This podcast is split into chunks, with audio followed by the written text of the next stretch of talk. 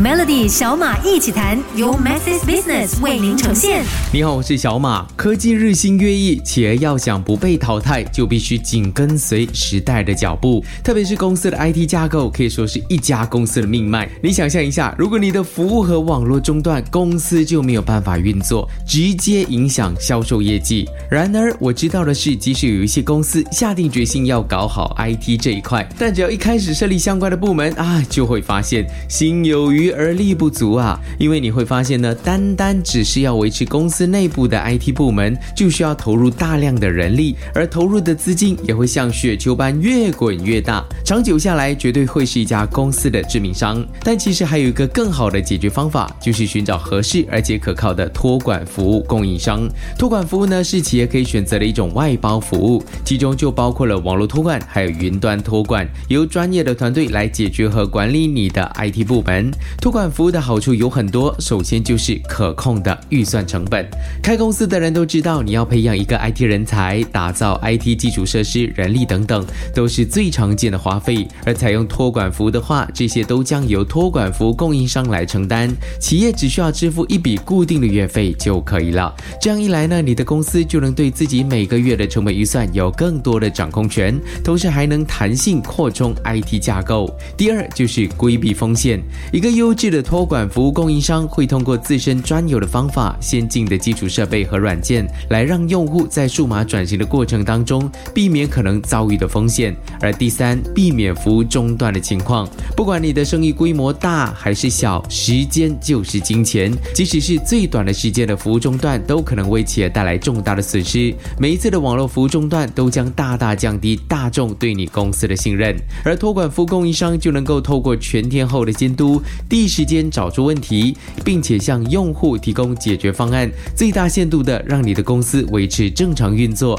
还有降低服务中断的几率。我知道 Maxis Business 就是一个能在国内为用户提供优质托管服务的供应商。透过 Maxis Right Expertise 的专业协助，你大可将公司烦人的 IT 相关事宜交给他们，为您把关，这样你的公司上下就能够有更多的时间专注在更重要的事情上。想了解更多详情，欢迎浏览 www.maxis.my/rightpartner。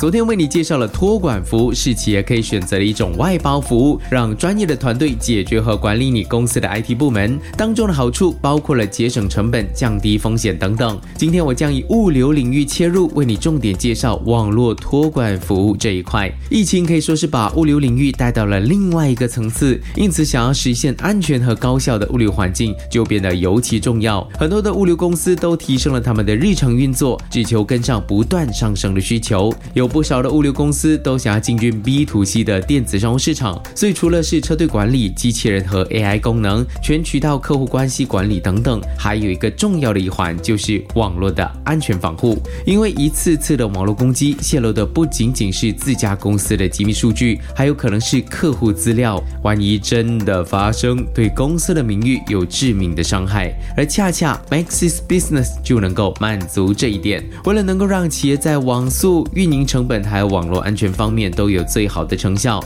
Maxis Business 集结了受到全球认可还有认证的专家团队 Maxis Right Expertise， 以提供 end-to-end 的网络托管服务。而他们所提供的网络托管服务可以确保企业的网络安全，因为他们有专员会主动评估你公司的网络安全威胁还有攻击的严重性，并且进行安全测试，同时还会提供主动维护以及全天候高质量服务水平等等。此外，他们还实行了一年365天全天候监控的预防措施，以检测和阻止可能发生的网络攻击。Maxis Business 提供的网络托管服务，在网络出现问题的时候会主动采取解决措施，在没有问题的时候也会做好防范，确保网络运作万无一失。这样一来，物流公司的老板就可以不必为网络性能和网络安全操心，在扩展 B2B 还有 B2C 业务的时候，就可以毫无后顾之忧的全力冲刺。想要了解更多详情，欢迎浏览 www.maxis.my/rightpartner。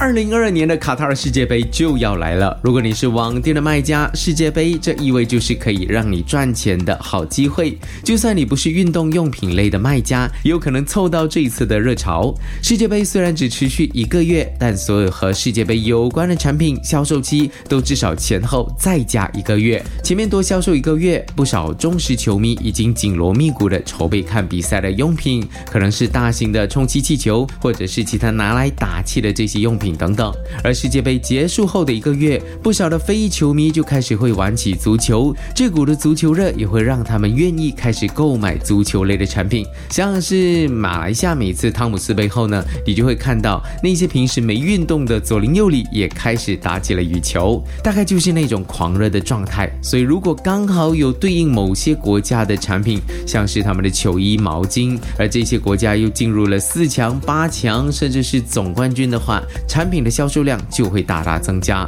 所以最好卖的当然就是运动用品，就像刚才提到的，这股足球热会持续好一段时间，不少人会趁热潮学好足球，这时候卖一些足球的训练器材就可以搭上这一趟的顺风车了。另一种呢，就是让小朋友体验足球乐趣的产品，像是那种小小的龙门啊、小小的足球、小小的手套都可以拿来卖。当然少不了所有看比赛增加气氛的商品，像是打气棒、零食、饮料，甚至足球标志的餐具也会有一定的市场。想要知道更多世界杯的营销策略，一定要锁定 MELODY 的小马一起谈。2022年世界杯即将拉开序幕，不只是万千的球迷，全民都笼罩在这场巨大的狂欢气氛中。作为世界第一运动，足球绝对是接下来1个月最热门的话题。世界杯不仅仅是足球的赛场，更是各大商家的战场，借势扩大知名度，抓住消费者，没有比这个更好的机会了。而 marketing 营销也逆水行舟，不进则退，别人如果做了，你无动于衷，那就感觉错过了一个非常好的时机。要做好世界杯营销，首先要搞清楚关注世界杯的人是谁，也就是你潜在的消费者是谁。根据调查预测，2018年的世界杯，90后的球迷从 9% 增加到 20%， 女性球迷也从 34% 增加到 46%， 而观看比赛的习惯呢，也从过去的看转播到网站上的延伸讨论。每10个网民当中，其实你就会发现有 2.5 个球迷，可以想象这个数量是非常庞大的。里面当然也分真球迷还有4年一次的球迷，但是商家要怎么把握呢？其实提起世界杯，我们首先想到的相关行业当然就是餐饮、家电等等的消费领域了。根据统计， 41% 的用户愿意额外花更多的钱去买饮料，而且世界杯还没开始，餐饮业的销量就已经节节上升。而另外一个就是家电市场，看球如果只是用一个小小的电视机来看，当然不过瘾，所以那种75寸、4K 或者是8K 的电视绝对是热卖品。那除了电视，另外一个就是冷气机，想象一下，吹着冷气，吃着零食，看球赛啊，这个感觉真的是舒服。那你又是属于哪一个行业的商家？你会怎么借着世界杯来促销你的商品呢？记得锁定 MELODY 小马一起谈。